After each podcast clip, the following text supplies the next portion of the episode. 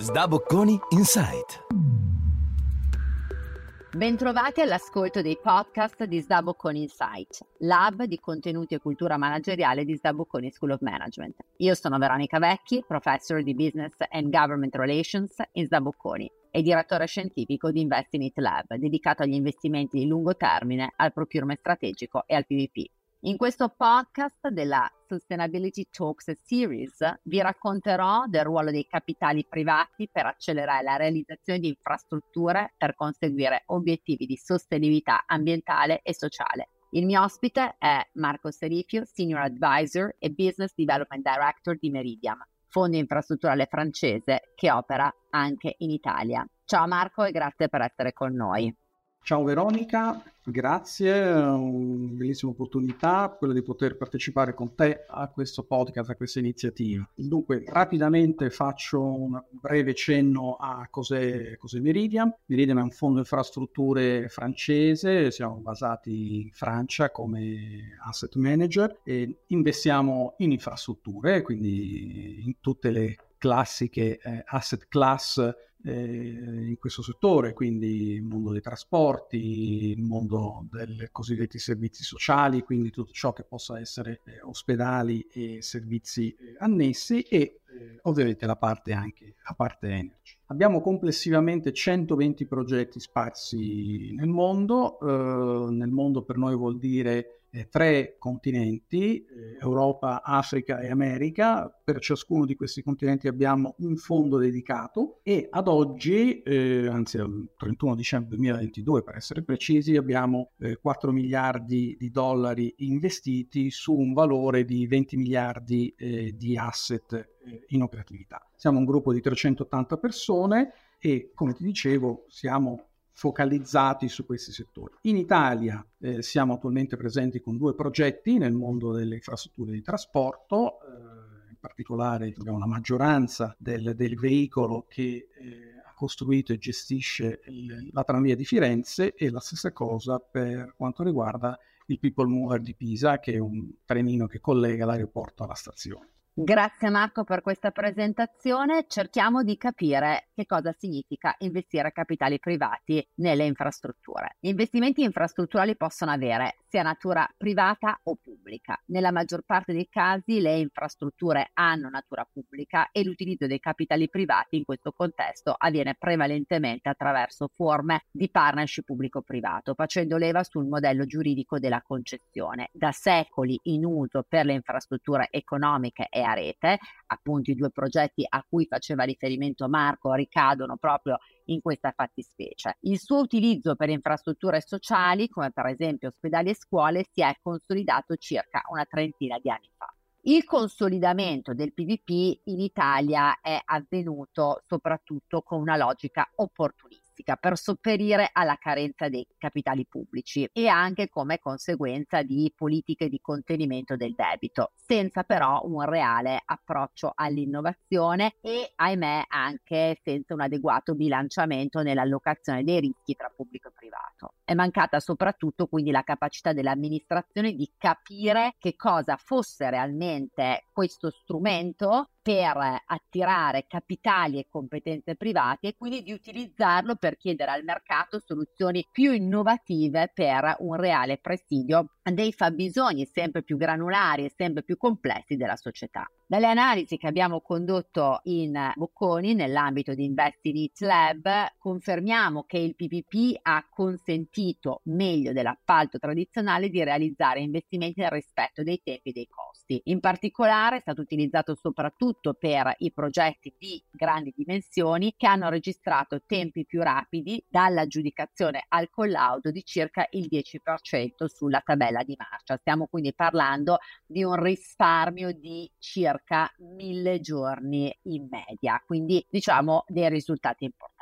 Io personalmente, Marco, credo che il PVP oggi debba trovare un impiego non solo esclusivamente per le cosiddette finalità macroeconomiche, cioè per mettere a sistema i capitali pubblici e privati, anche perché oggi i capitali pubblici sono abbondanti, soprattutto se guardiamo alle dotazioni PNRR, ma in realtà anche ai fondi per la coesione. E Queste sono le quattro ragioni che io credo ci debbano portare a utilizzare il PVP in modo diverso e in modo più strategico. Uno, perché abbiamo un'abbondanza di capitali privati che sono poi anche i capitali dei cittadini, se pensiamo ai fondi pensione e alle assicurazioni, che poi sono anche gli investitori dietro Meridiam, a cui, eh, come dietro a ogni altro fondo infrastrutturale, a cui devono essere offerte opportunità di investimento in Italia anche a protezione del rischio inflazione. Questa visione consente peraltro di avvicinare il concetto di cittadino beneficiario di migliori servizi al concetto di cittadino investitore, aumentando anche l'accettazione sociale del PPP. Abbiamo necessità di assicurare la qualità delle infrastrutture e dei servizi che spesso non è garantita dalle logiche di programmazione di breve termine dei bilanci pubblici.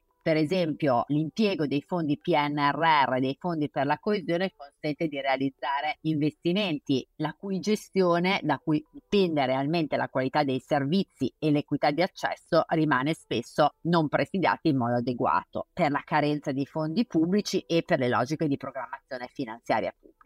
Abbiamo poi la necessità di introdurre più innovazione nei progetti di investimento e nei servizi, dando spazio al digital, alle soluzioni di circolarità e in generale per assicurare il conseguimento di obiettivi di sostenibilità. E poi abbiamo bisogno di sostenere gli investimenti il PIL, il settore delle costruzioni, favorire lo sviluppo in nuove imprese o far crescere quelle piccole. Cioè il pubblico deve agire come buyer sofisticato per rendere le imprese più competitive anche all'estero. Quindi fatta un po' questa diciamo, premessa eh, in cui eh, ho cercato di illustrare eh, il perché il PP dovrebbe essere approcciato in modo più strategico, ovviamente mi farebbe piacere avere il tuo punto di vista soprattutto all'osservatorio di una asset management company che gestisce fondi infrastrutturali. Ah, dunque Veronica, io direi, direi questo, il PPP, come hai detto poco fa, ormai è uno strumento utilizzato ormai da parecchi anni, in determinate realtà eh, sicuramente eh, già molto consolidato, in Italia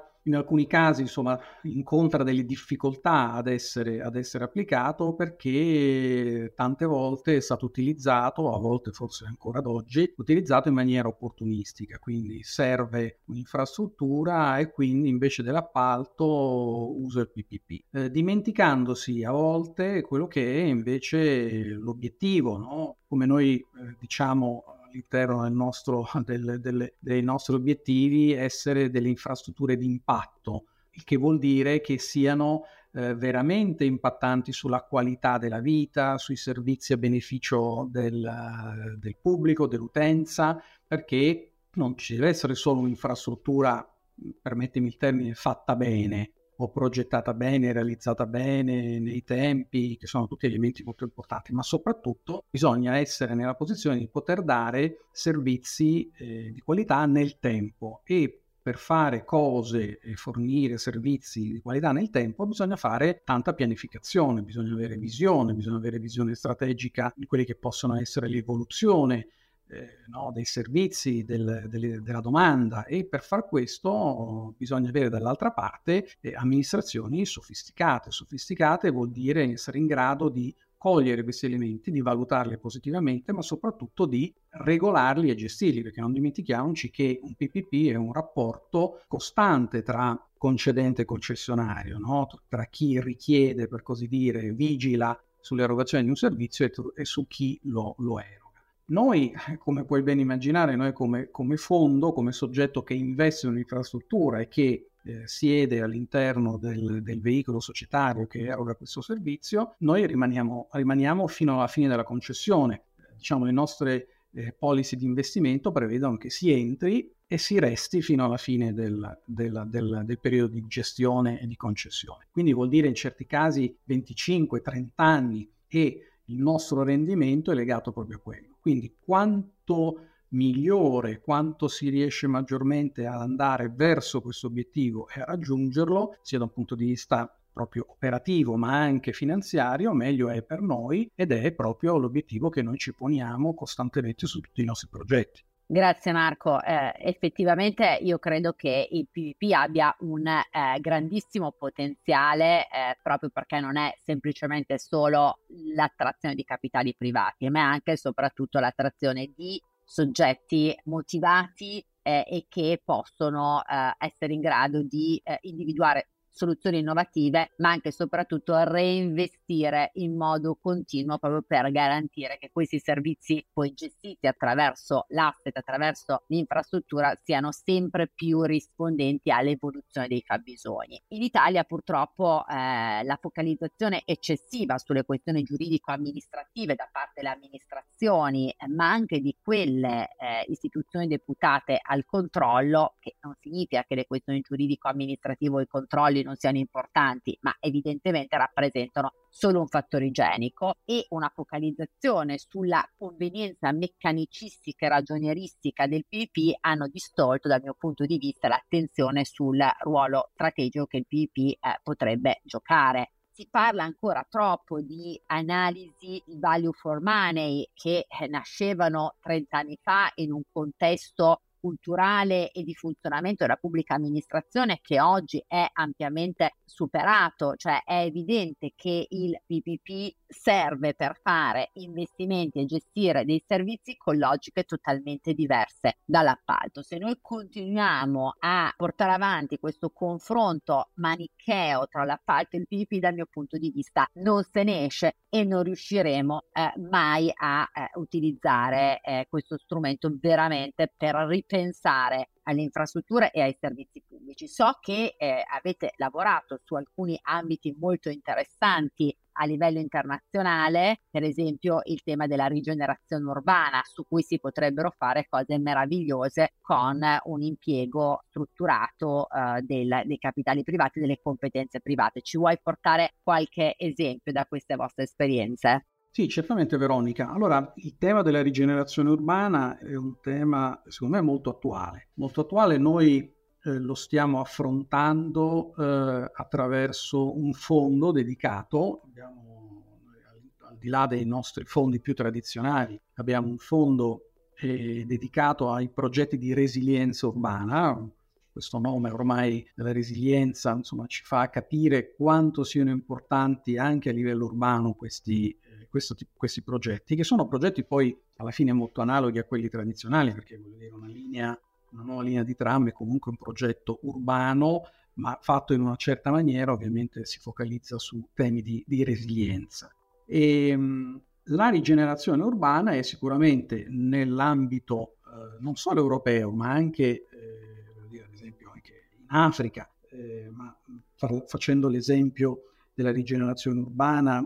parlando di quello che possono essere ad esempio le città europee, no? per i quali la Commissione europea ha lanciato questo programma già da qualche anno, si chiama C40, Reinventing Cities, che è proprio un programma volto a fare dei bandi su aree che i comuni, i singoli comuni, le singole amministrazioni individuano e, e sui quali fare progetti di recupero. Eh, di recupero vuol dire recuperare aree industriali, vuol dire recuperare aree pubbliche abbandonate, o, non, come sono ad esempio nel nostro caso in Italia le varie aree ferroviarie eh, che sono da, da, recuperare, che sono all'interno di gran parte delle nostre, delle nostre città. Ecco, questi progetti, che sono degli interessantissimi progetti perché poi portano a ricucire ambiti eh, territoriali urbani e quindi ad avere una grandissima valenza anche da un punto di vista sociale, non solo perché mettono in connessione aree urbane eh, all'interno della città, magari separate da un fascio di binari, ma soprattutto perché poi insistono su progetti eh, con un'ottica molto sociale. Ecco, questo è l'obiettivo che noi ci poniamo, quello che cerchiamo di perseguire, perché poi in realtà eh,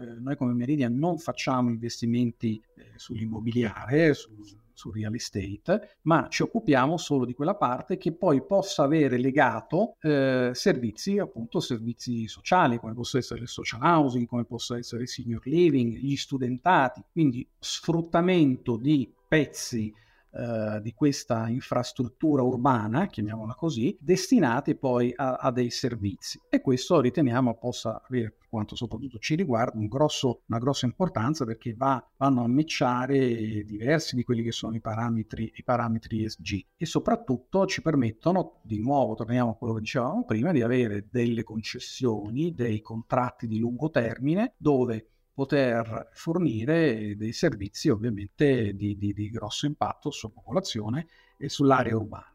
Marco, grazie mille per queste tue parole che spero possano sostenere eh, un approccio più eh, innovativo e più orientato alla sostenibilità e all'innovazione a beneficio della società anche in Italia. Grazie a tutti, grazie Veronica. Io sono Veronica Vecchi, professor di Business Current Relation di da Bocconi. Vi ringrazio per l'ascolto e vi do appuntamento agli altri podcast della Sustainability Talk Series di da Bocconi Insight.